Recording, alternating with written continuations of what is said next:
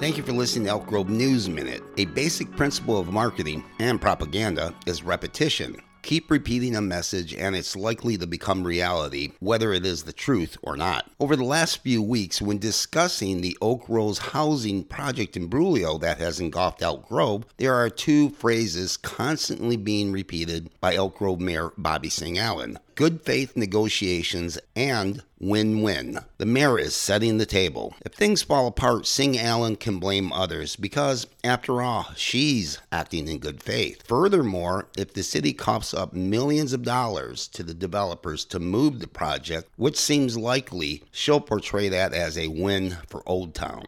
The reality is, first and foremost, Singh Allen is hedging things to save her political hide. Ultimately, Singh Allen needs to explain her definition of win win and good faith. Who wins, her or the taxpayers?